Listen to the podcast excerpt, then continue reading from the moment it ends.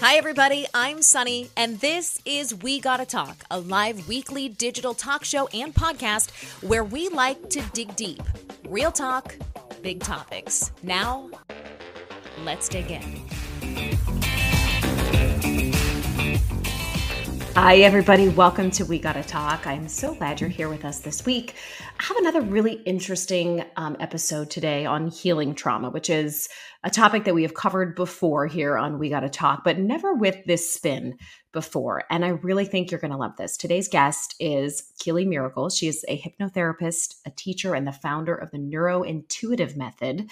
Um, a quick bio um, after experiencing some trauma in her youth, Keylee made it her mission to help high achievers who have seemingly done everything else to heal their trauma but still feel stuck. I'm really excited to welcome her to the show today. Keylee, thank you so much for being on We Gotta Talk. Thank you for having me. I love I love how in um your pitch and when we were going back and forth, your bio says you were the Dan Humphrey of your high school, which to people was it's like just a great allegory. I mean, I came on Gossip Girl really late. I'm a little old for it, but I did binge it as like a 38 year old a few Never years too back. old. Never too old. um, but for people who don't get that comparison and allegory, tell us what that means. Yeah. So, you know, I was the girl from Brooklyn. I was kind of, I, Dan Humphrey, his whole thing, and it's hilarious that Penn Badgley now does you. I mean, that's Total creepier. departure, right? But- oh my gosh. far creepier, but both observer characters who are observers. Yes. So, you know, coming into that environment as sort of an outsider, but I think later as I as I got older and kind of integrated my own story, I realized I was a little bit less of an outsider than I thought, but I was an outsider in the right ways for me. Uh, into like a, you know, super high achieving, really like uh, Tony Upper East Side prep school environment coming from, you know, South Brooklyn and parents who really grew up in the British schooling system. It's really a departure. Tell me more about that. Your parents grew up where? Yeah, so both of my parents are from the Southern Caribbean and their schooling system was influenced by the UK. And my dad also, you know, his schooling was UK and then came up here as adults. My parents actually met in Manhattan at Pace University. Oh So, wow. Oh, that's yeah. interesting. I just gave away so many security questions. I love everybody. We're gonna go back and bleep that. No, I wish we could. um, wait, okay, Keylee, I'm really interested in digging in right off the top on this concept of the outsider syndrome. I feel like I, I am afflicted with that. Um, as someone who ha- experienced a level of bullying, and listen, I know everybody these days deals with some kind of trauma and some kind of issue that sort of alters the way that they interact with people around them. But I often say that I feel like the experience I had that made me a loner, that made me much more of an observer than a participant, at least growing up, was my one of my bigger traumas, but also translated into one of my biggest strengths as an adult because the power of mm-hmm. observation and the power to pull back from the group and to be able to exist independently has really brought me strength as an adult. But it's still it's hard to- i still feel like the girl i still feel like the dan humphrey too sometimes. Like i feel you on that. I do. I like it now. But yeah at the time, Tell, yeah, tell us about the Yes. strengths that you find in that too, and and and we'll get into the neurointuitive method, which is your sort of specific method for healing people's traumas and meeting them where they are. But tell us what benefits there are to feeling like an outsider, because social media would have you believe, or everyone would have you believe that fitting in is what we should aspire to do. But I disagree. Mhm. I completely disagree. I don't think there's um, any there's a U-shaped space in the world, so it's kind of your job to become as much of you as possible, Mhm. and that looks different for every person as it's meant to because again, it's U-shaped. Um, so I think having the experience of being an outsider and going to a school where it's like I couldn't hide my outsiderness if I tried. Like I'm definitely quirky. I, I'm neurodivergent, so I blurt things out. You know, I just I just say what I'm thinking. Um, and in an environment, especially when it was kind of like that cookie cutter, sometimes again, Gossip Girl era. um, you know, everybody like, what's your pin? Like a certain sort of yes, because we had Blackberries. I don't know what you know. Yes, I Well, love you're- I BlackBerry, but as what- an as an adult, I had one, not as a twelve year old. Right. what I don't know why we needed that. so but funny. you know, just just a series of like status symbols and and all of these trappings of even the school itself was a trapping, you know, parents and I my mm-hmm. parents participated in this too. Like, but you know, parents work from almost birth to get their kids into these kinds of schools. And it's it's really, you know, a lot. It's a lot. So, you know, you have these kids who are destined on a certain path. Um, they've really been set on a trajectory. And then you have the pressure of just being a kid. You've got a pressure of being a kid with a different socioeconomic class than most of the world. And then you've got me. And it's like I was, you know, middle class kid, went to the mm-hmm. school, never really struggled in that way. But of course, I didn't have hedge fund money. I was just a normal kid from mm-hmm. Brooklyn. Not that those kids are, but you know what I'm saying. Um, so as an outsider, definitely being able to, first of all, observe, notice where people were wounded, notice where people had advantages. I think everybody comes into this world with a certain set of gifts and skills. And again, this U-shaped place that you it's your job to become as much of you as possible. Um, everybody comes into this world with their own bag of stuff. Mm-hmm. Um, and from zero to seven, you're mostly unconscious. So that's when a lot of your learnings sink in. So, what stuff you overhear, things your parents tell you, things you observe, and you don't necessarily have like the conscious ability to filter things through. So, a lot of us are just walking around with that. And that can be people who've had really great childhoods. And it's just for everyone. It's just the fact of the matter. Everybody's kind of unconscious those first seven years. So, people are walking around with that. Now, if you have more difficulty, if you don't have the same, you know, um, resources and parental love and care or resources financially, you're dealing with a certain set of issues. But everyone has their stuff. And I think when you're an outsider, you can see that very clearly. And I think you also learn how to look at yourself. Yeah, I think the biggest gift we can be given is being forced out of a, any societal expectation, whether that's the expectation placed on you as a woman mm-hmm. or a mother, mm, or mm-hmm. in your case, the expectation of a student at an upper crust sort of Tony school. Like sometimes the best gift is the benefit of that perspective. And I actually, I was just having this conversation with my sister today, even as a woman, a 41 year old grown woman, like fully into my life and the narrative of mm-hmm. my life right now.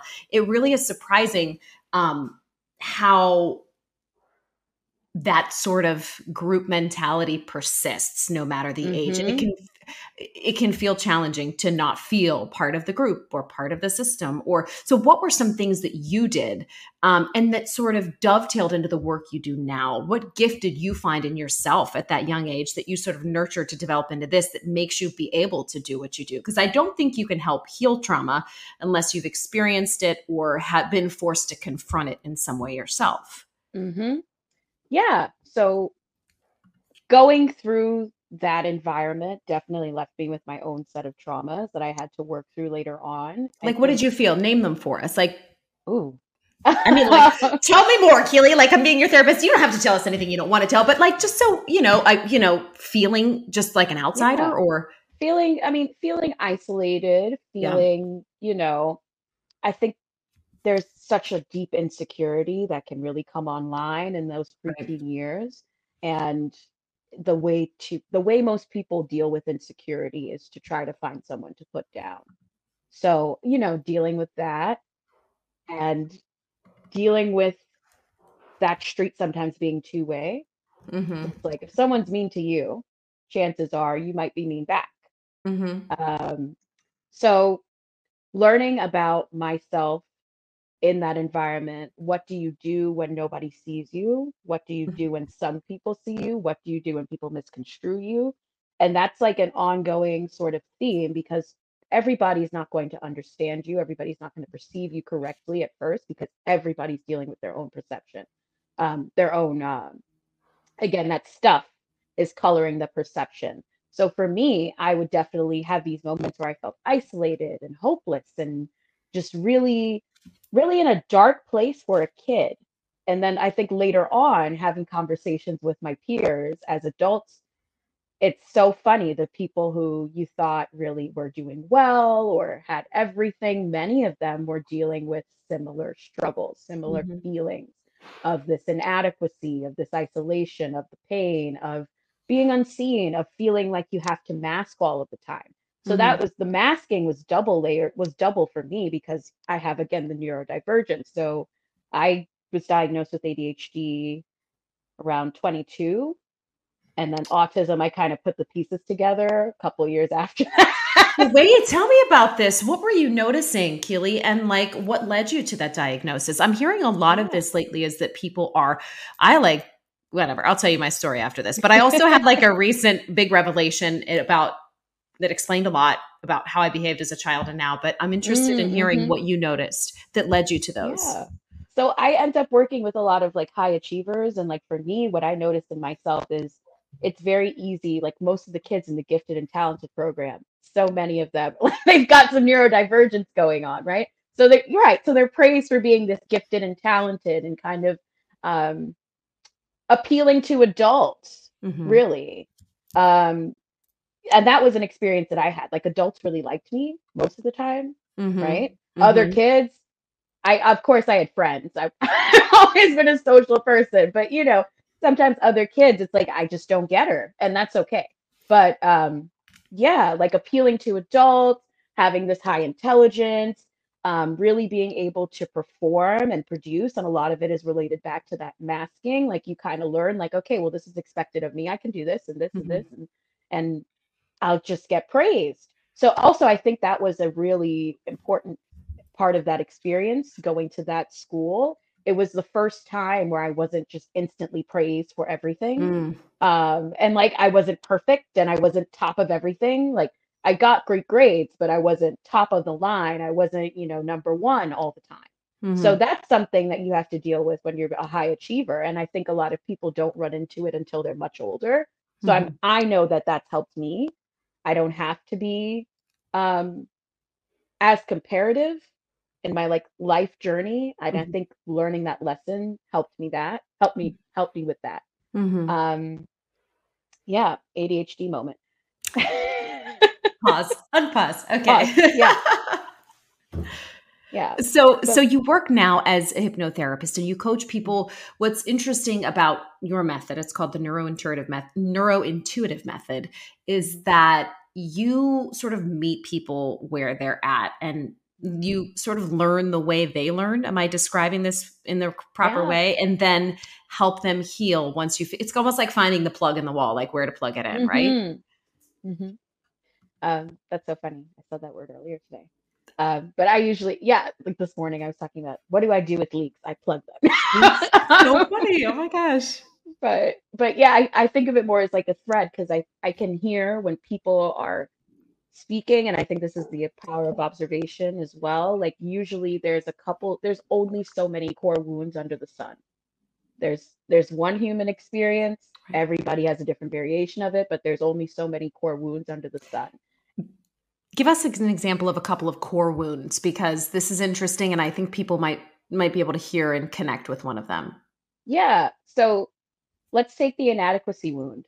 Um, this could be often the story is something like this. Okay well my parents weren't necessarily vocal or they were only vocal when i performed in a certain way. So i grew to again perform for their approval for their love for their um, and this is like a common immigrant kid story uh, but I, I learned to perform for their approval the only time i received like a certain amount of vocal praise that made me feel good is when I did a certain thing.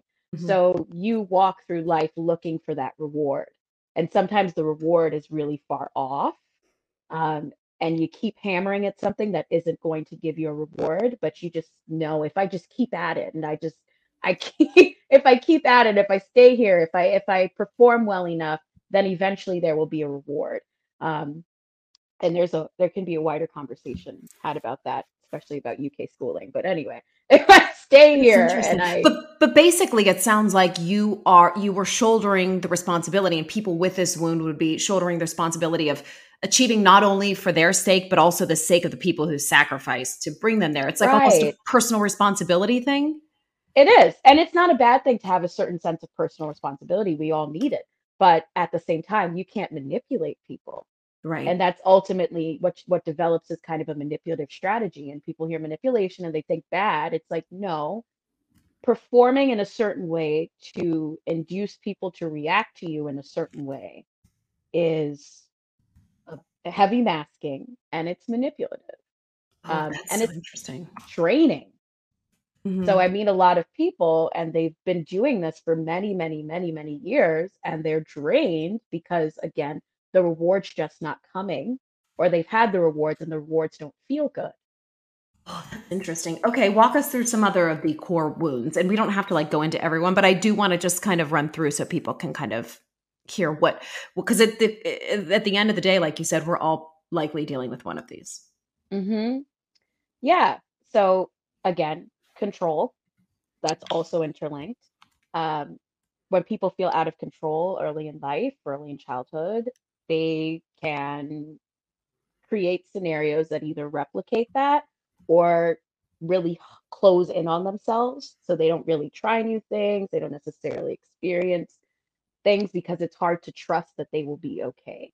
So Hmm. what that leaves you with is again, control issues, um, a damaged relationship with yourself, um, because ultimately, what do we generally do? We survive. That means you keep going.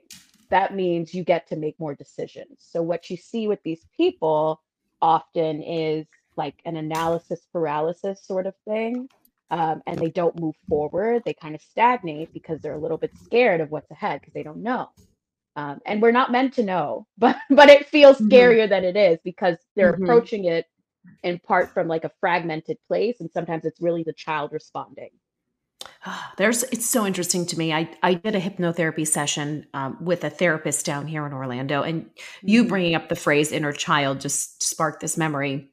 And I'm sure this is something you address with your clients too, but it was really shocking to me how much of the work involves addressing the inner child and these core wounds. And I think like hmm we can talk about these things in talk therapy or things that we do with our conscious mind. But when you get hmm into that state where you're working with a hypnotherapist and you start to realize, oh my God, it all goes back to like my baby self, it's very profound. And as a hmm mother, it Mm. was even more profound to me. Um, anyway, I want I would love for you to sort of dive into that, the concept of the inner child. And we sort of work through these early wounds, and everybody, no one gets through life unscathed, like you said. But like, tell us hmm about the importance of of addressing the inner child in some of these sessions, or just being aware that you even have one. Yeah, I think treating yourself with tenderness is something you're supposed to do your whole life, and we lose sight of it. I think because the world is very rough, can be very rough um, on everyone. And I think with children, we have a more delineated concept in our society for how it is they're to, they're to be cared for, what they're pr- to be protected from, and we lose that. We can lose that when we get older. So when you realize that you're supposed to be treating yourself with tenderness, like all the time, I think you make again more mindful decisions. You choose better things for yourself, um, and you just you're more in tune with your emotions. Like I think mothers and and often I I work with many mothers, they have this realization they've been accepting certain things and it's like, well, would I want my child to accept certain things? Would I want my child in this situation? And then suddenly it becomes unacceptable and they move. They Mhm. shift away from the situation. Um, but you should be able to look at yourself with that same level of grace and compassion and love and care and and that preciousness. So the inner child does need that support and you can continue to mature it. Like it doesn't have to stay wounded. It can literally just be like a whole, healthy, happy inner child that you just take with you on the Mhm. on the journey. But sometimes, yeah, I love that. I never thought of that. I just was thought we were freezing her in time forever and just being like making it better and then moving on. she's with you. She's with you. Like I still love Barbies. I don't play with Barbies, but like when I see Barbie related things, I get really happy. The advertising worked, uh, the the core memories work. It, you know, I get really happy. I love I love hot pink. Like, you Mhm. know. And that that also was something I really moved away from because it just didn't seem cool. Like to be smart and to be competent and to be grown up, you have to be all cynical and and so like skeptical of everything and and the things that bring you joy you're supposed to hide it. You don't have to do that. No, and I think too for women a challenge is letting that frivolous side of their personality flourish and hmm not being ashamed of it. And I, I came up with pro- uh, seems about a decade ahead of you in the professional world, but there was a time in my career and life where I altered everything about me, my the way I mm spoke, I cut my hair short, I dyed it a different color to make people think that I was intelligent. And it's it's you know, Mm-hmm. to make myself feel more accepted in a room full of usually older men who were in control of the situation. And what hmm I love seeing now with this like sort of dawn of like a new mental health era is like women are realizing, okay, I can love, and I say this all the time on my channels. It's we contain multitudes. I can love frivolous, stupid, superficial stuff like skincare and not stupid, but you know, That's not stupid, right? no, it's right. you It's not go. stupid. You don't have I to judge know. it. I'm hmm trained. I'm trained in this stuff. Yes, I'm like, oh, I need to hmm break that. But yeah, you can you can contain so many parts that maybe seem at odds on the surface, but it doesn't take away from your profundity as a human being or your hmm capabilities, whether it's at work or in a relationship or anywhere. And it's just, it, it sounds so simple, I think, for men, especially because they, there's not a dual existence for men. I don't want to like make this a man bashing thing. I love men. But, um, you know, as a woman, I'm sure you have many clients too who come to that realization that we can merge all these into one person and not be Yep. ashamed of you loving your hot pink or you know being drawn in by a good barbie you know commercial or something and and it coexists but it, society told us for so long that you couldn't that you were vain or shallow or hmm silly or girlish if you did Right. And again, what's wrong with that?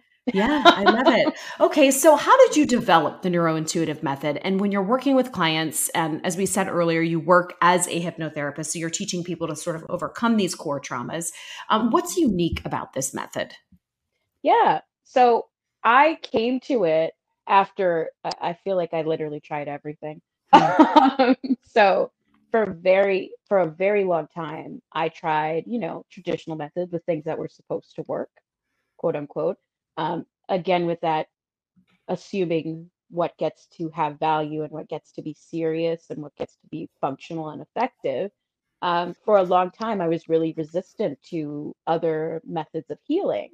So, you Mhm. know, I was going to talk therapy. I spent about seven years in talk therapy, like consistent. Um, seven years in talk therapy. And I could intellectualize up the wazoo about my emotions. And it's yeah funny because now I actually do talk about this intellectually, but I feel my feelings too.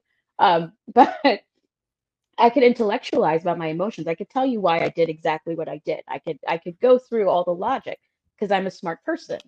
Um, ADHD is a thing that may make, make you think that you're not smart past a certain point because it's harder to perform because it's not set up for you to perform. Um, so I was going to talk therapy and I was trying to perform if I was honest about it. And I could talk through my problems. I understood exactly what I was doing, but I wasn't changing um, fast enough. hmm I wasn't, it didn't feel like I could do the right thing logically. I could make the logical choice, but it wouldn't feel good to me. right So I realized I needed to go a little bit deeper. So I do have like a childhood background in, in I was raised in unity and really deep in Kabbalah, like as a kid. And um, they're very open to the power of the mind and the power of the tongue and Hmm. and and that influence on healing and it's it's i had to make a return to that i got so alienated because part of that conditioning being at that school and then going on to another elite school i just learned what was serious what was to Mm. be taken seriously and what was smart and what worked and what had proof and etc but you know there's living proof um, and a lot of what's been taught holistically is being con- confirmed by science, quote unquote. Um, and all science is is a is a way of learning things. It's a way of disco- it's a method of discovery. Um, but anyway, back to TNM. I tried everything and I wasn't feeling good. I wasn't able to move past certain certain barriers. In fact, I got better at repressing and I Mm. got better at being able to talk about things without feeling my emotions. So I tried all of the traditional stuff. I spent a very long time in talk therapy. Then I started venturing out. I tried Reiki and I was like having these big pings. And then I had this really profound spiritual awakening that had been happening all through my teens. And I was really repressing it so hard that it was making me physically ill. Mm. So I decided, let me figure out what's making me physically ill. Let me go study it.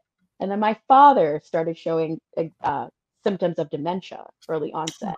So I started learning about, you know, the brain, and my brother was diagnosed with PTSD. Later, I was diagnosed with PTSD. So I was like, I want to understand this. I want to know why this is happening. I want to know how this works. So I went down the science rabbit hole, more intellectual, more brain stuff, more without feeling. Um, so learning all that I learned and and doing all the things, I was like, okay, well, why isn't this working? It's very frustrating. I'm supposed to, I did the work. why isn't this working? Yeah. yeah. Um, so just learning how that affected me, learning why certain things didn't work for me, learning why certain things did work. And people had started coming to me, like asking me about the things that I tried. And I was able to start pinpointing um, pinpointing, okay, well, actually, you have this kind of, I know you to be this kind of person. I know you like learning in this way. So I don't think that would be a good place to start for you. I think you should start elsewhere. Mm-hmm. And it worked, right? So enough people started asking me. I was like, okay. Then I tried a hypnotherapy session and it was like in an hour, I did more than I did in years in talk therapy. It's and I wild. Like, it's wild, isn't it? Yeah. I was I was overjoyed, but I was also devastated because you know it felt like um it felt like there had been some kind of secret that was kept from me uh and i was doing all of this suffering and searching and seeking and of course you don't find anything before you're meant to. But i was just like oh my god i spent so many years in agony. I built this life up around me um, mm. on the wrong things because well, i can, wasn't able to access me can I hop in and ask this question too? You brought up some really important distinctions, I think, between that conscious therapy, the talk therapy, the mm-hmm. understanding why logically we do things, mm-hmm. and sort of the feeling side of things, or the more woo woo, for a lack of a better term, which I think you know i consider it a positive term but hypnotherapy sort of falls under the um you know the alternate sort of healing category what is it about that energetic form of healing? You said reiki also had the same impact. That mm-hmm. accesses us at a different point and in a different way than talk therapy. What, what's the magic? Oh i'm glad you asked. Um, from a neuroscience perspective you are literally activating your parasympathetic nervous system with all of those modalities. Um, so it's literally that part of you that dreams that part of you that when you're asleep, the only part of you really, it's the only state to activate if you want to heal something. So why your body. Is, why is mm-hmm. that? Well, so you're breathing, right? You don't you don't need conscious thought necessarily to breathe to sustain your life, right? Mm-hmm. So that's your that's a function of your parasympathetic nervous system. It's really mm-hmm. just primal, it's very fundamental. It developed before any of the conscious parts of your brain. Um, in fact, the prefrontal cortex doesn't really close until your 20s. And for women, there's some evidence that it closes a little bit earlier. Mm-hmm. Um, well, closes. It never closes, but you know what I mean. Develops. Develops. Um, earlier, earlier in your 20s. Um, and for men, sometimes it's a little bit later. shocker. Um, shocker. Right. Real shocker. It's like the evidence is is increasingly there. Um, but it's just the part of your brain that doesn't need your input. That's terrible. Um, but now you can now you can you can add your own input like things like hypnotherapy being active about like intentional breath work being active about your sleep it's just the part of your body that is able to perform the repair function so we're using the conscious mind when we're doing talk therapy and it's very important to be able to have language to put to things and to make sense of things. But it's also important to not neglect that um, deeper part of you and that baser mm-hmm. part of you because you actually make most of your decisions from there and you mm-hmm. act from that place. So mm-hmm. if there's a conflict, you're usually going to find the resolution much deeper than the conscious mind because. Mm-hmm. Well, I'm sorry, I have so many questions. Did you talk? Is that because our conscious mind is constantly trying to sort of defend our decisions and mm-hmm. it's like the defense attorney for our bad decisions right it's like but let me explain you know i mean is that why Um, in part, it's it's trying to make sense of what it's seeing. Right. So your it, it, it also has survival concerns. Hmm It it gets activated on a on a higher level in terms of interacting with other people and structures and all these things, but it also has survival concerns. So its job is to keep processing. Your whole brain's job is to process, but your parasympathetic nervous system is there to also support your life.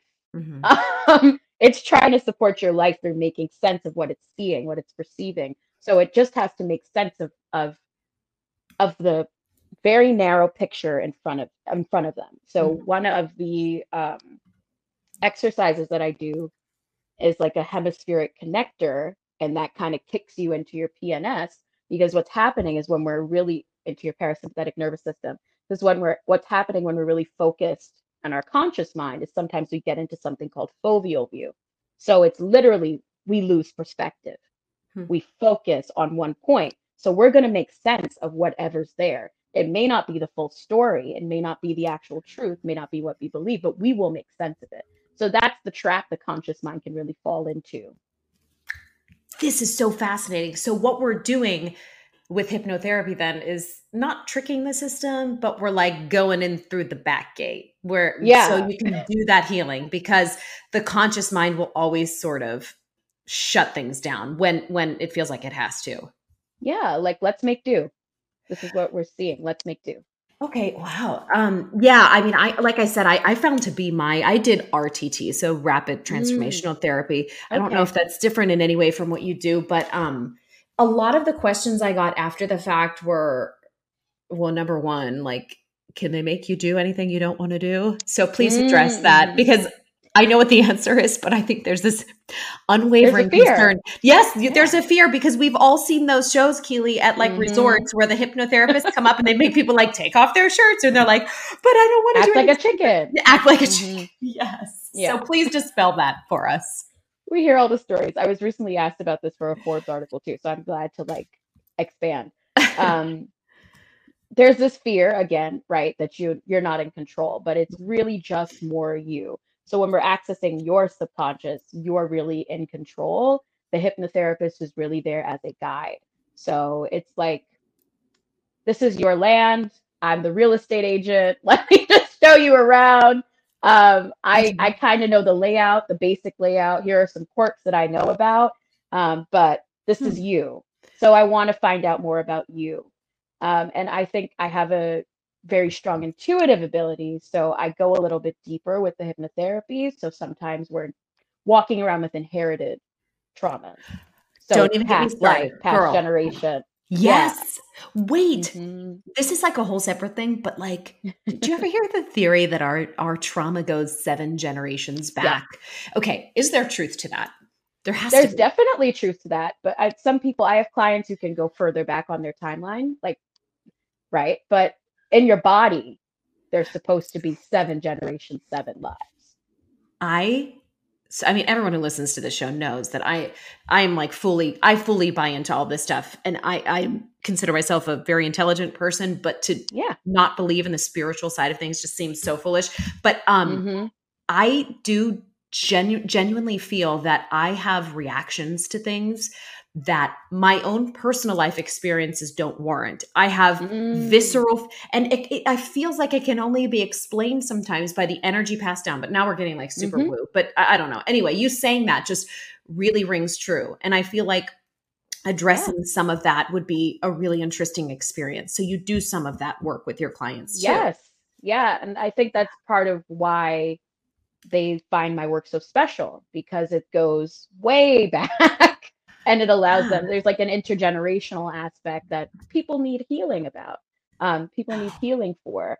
Um, I used to be terrified when I would see my dad, and you know, kids kids have trouble with like object permanence and it gets Yeah. worse if you have ADHD. But it's like I would get really anxious sometimes and I would see my dad leave for work. I found out in my 20s, my great grandfather, and like, it was like a really powerful, visceral fear. I found out in my 20s, my great grandfather, who was probably the last, you know, a, a huge, great love story in our family, my great grandmother and my great grandfather. He went to work one day, had a freak accident, didn't come home. and Mm. my grandmother was standing by the door. I would go and stand by the door Ugh, that's for crazy. years as a kid. And it would always be when my dad went to work, I'd be like, oh my God. it's like made no sense. But, and you would think normal kid thing, but it was deeper. Yeah, no, I I totally believe that. Ah, Yeah. I like want to do a whole separate episode about this, but we don't have time. Okay, so wait, Yeah. let's get back on with the with the neurointuitive method because I want people, you know, considering talking to sort of like really understand the process. So, um, give us a give us an example of uh, something a client might be struggling when they work with you. How it looks to Mhm. work with you? Is this like a multi session thing? Mm, and mhm. and maybe something that they end up feeling or some sort of revelation they end up happening af- having after you go through the sessions. Yeah. So usually subconscious change, I like to give a timeline of about six weeks. Okay. Um, so you feel really great immediately when you take the charge off a particular trauma. And I think you would know this because you've done some hypnotherapy. You feel great immediately. And then the next, the following weeks, things start to settle.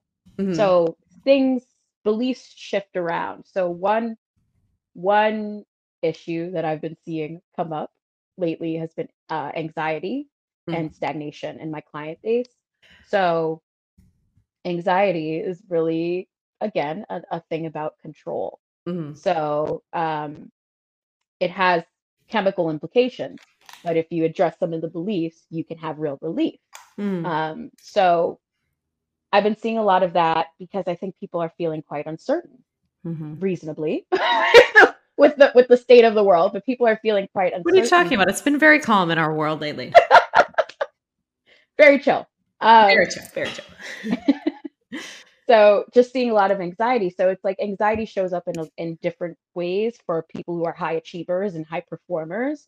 So what we think of as anxiety, like most high achievers don't necessarily have the luxury, it's not a luxury, but don't necessarily have um, major external panic attacks. hmm Um, or when they do, they're alone. They're somewhere no one can see them.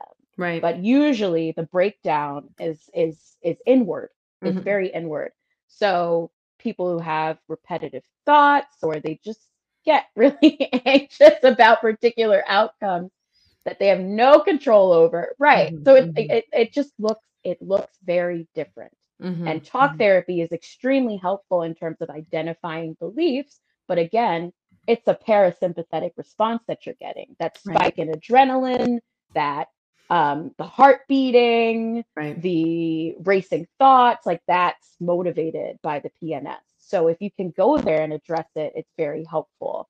So um, that's something that you can work on pretty quickly Right. given the depending on how deep it is or what's hooked to. Mhm. Um, so I just worked on that with someone in one session. I haven't necessarily seen a lot of one-on-one clients lately. I've been living life. I've been I'd love to I've been having it. a time. I've been traveling. I've been like living. But I love it. Yes. yes. yeah, we work to so- live. We don't live to work. Exactly. No, but I love my I do love my work. Um, but you know, I've been seeing one-on-one clients, but one thing I also do is that I have a product suite. So particular issues, it takes a certain set of beliefs to support a particular set point, upper limit, whatever it is that you're looking to raise. So in terms of I have something called a love bundle. So that deals with inner child stuff. It deals with um, trust trust wounding. It deals with intimacy. Mhm. It deals with bodily autonomy. So there's a certain set of beliefs that you need um, to support a certain worldview. And the neurointuitive method is always trying to ask, what are those? Mhm. And how can we shift them? How can we unhook them? And if we are working one on one with you, that sort of involves getting to you get to know your like you said, get to know your client, how they best Mhm. learn, how they best absorb Yeah. information, all of that stuff. Yeah, I do a full mind map. So that's where I get the learning style. That's where I get the full history. Um, yeah, I've what this break was facilitated by is that I was able to do some kind of longer term work last year Mhm. um, in uh, longer containers. So 12 week, six month, Mhm. etc. And I Mhm. saw people every week and we did a whole mind map and we did from zero to whenever. and Right. we found some of their core wounding and then we went back from there and then by the time we're into it we're usually able to see what the next level is in terms of what they want to achieve in the future so that's helpful and the timeline goes both ways so you can implant goals and you can also go back and heal trauma And and some of the things that people come back and say, what are they noticing after working Oh. with you? it's like they feel like themselves and they Yeah. don't have to defend it or explain it and it's Mm-hmm. just like once once you feel like yourself you're like way more in quote unquote alignment Right. so the world responds to you differently right. and of course with every the thing about i like to call them set points with every new level there's a new set point but once you know how you work it's not a big deal Meaning, like when we next encounter some sort of issue or obstacle, we know sort of we're reprogrammed how to sort of work through it better. Yeah you know how to work through it better and also you're able to go to the heart of an issue much quicker. I have one client who's really he's really funny. He's like he joked i haven't lost a case since i worked with you because he always understands communication um, because he's not coming in with his own stuff. Yes. like and you know people can put, Yes. put their stuff in a in a sack out to the side but it's repressed so it's going to show up. But he's not coming in with his own stuff in terms of well in this negotiation i want this and this and this and them not giving it to me means this and this and this about me and and it's just cooler um calmer definitely more in tune and you hear the subtext because you're not so concerned with how you're being perceived Right. Isn't it So- just so shocking to understand how much of life and problems in life aren't really about you? It's just about the other person. Mhm. And like, I feel like that was one of Mhm. my big revelatory moments as an adult. I'm like, wow. I mean, not saying I'm doing things perfectly. I'm certainly not. But when you when you You're take back and right, exactly. When you well, when I hear you explain something like what your client said and the gift of being able to step back, to listen, to remove yourself, you start to Mhm. realize, oh my God, I don't, it's not about me after all. Like this person who's been a jerk to me, or this, you know, Yeah. It, it it's about both of us. And this person is reacting based on their traumas. And like, Yeah. I don't, I don't know why that was just a huge moment for me as an adult. And I, I credit, you know, hypnotherapy for sort of to helping pull me out of myself, out of my conscious mind. Yes, yes, because you need it. Um, Yeah. So yeah, just being able to hear what people are actually saying and Right. what they're meaning, and not taking things personally. Everybody, again, this use this U-shaped space in the world. Most people are very concerned about what's going on with them, Mhm. and that's how it's supposed to be. Mhm. But you can start projecting from that place if you're not handling your side of the street. Mhm. It. Um, so yeah, he's been he's really funny. That's like tells a- everyone about me. But yeah, that's a really glowing review. Yeah. Oh my gosh, I love it. Um, well, I, I we are close to the end of things here, and oh, sorry, I just got a comment. I want to make sure it's not a question. Um, I want to tell people how to connect with you and follow you on all of the Yeah. socials. So tell us where you most often show up and the best way to reach you. Okay, so I show up a lot on both Instagram and Twitter. You Okay. can hear my thoughts on Twitter if you're interested in that. Um, and I am at Keylee Miracle, and I'm also at KeyleeMiracle.com. And you can also type in the neurointuitive.com for the same thing. Awesome. Well, thank you for sharing your gifts with us and your wisdom for this period of Thank time. I'm so grateful. me. Yeah, I hope this encourages people. What's so ironic about the universe and the world is I was just talking to a friend who went to hypnotherapy today about this, and we ended up rescheduling it for today and just Mhm. getting to be able to express to people how how helpful this method can be is just is cool. It's cool. I'm really Don't be glad. afraid. It's just you. yes. Listen, and everybody's got their stuff. So Mhm. don't be embarrassed at all. Um, Ever. Yes. Keylee, thank you again for spending some time with me today. Thank you. Thank you. It was such a pleasure. You asked great questions. I mean, I would expect nothing less, Thank you. but you're fabulous at your job. Thank Thank you you. so much. That means a lot. Thank you. And guys, thank you for listening and or watching. I will link all of Keylee's um, websites and socials and show notes so you can check that out. And listen, I don't want to sound preachy, but I'm going to be internet mom for a second and tell you, please, please try hypnotherapy, rapid transformational therapy, some sort of therapy that addresses the parts of you that your conscious mind isn't willing to address. Because I promise you, you will experience just some pretty incredible revelations if you do. I can't recommend this highly enough. And we're so fortunate to be in a world now where we can like access this like amazing information and these people digitally. So definitely, definitely take advantage. Okay, I'm off my soapbox. Thank you so much for listening to this episode of We Gotta Talk. Don't forget to rate, review, and subscribe, and follow along on Instagram at Sonni Abatta, S O N N I. A B A T T A.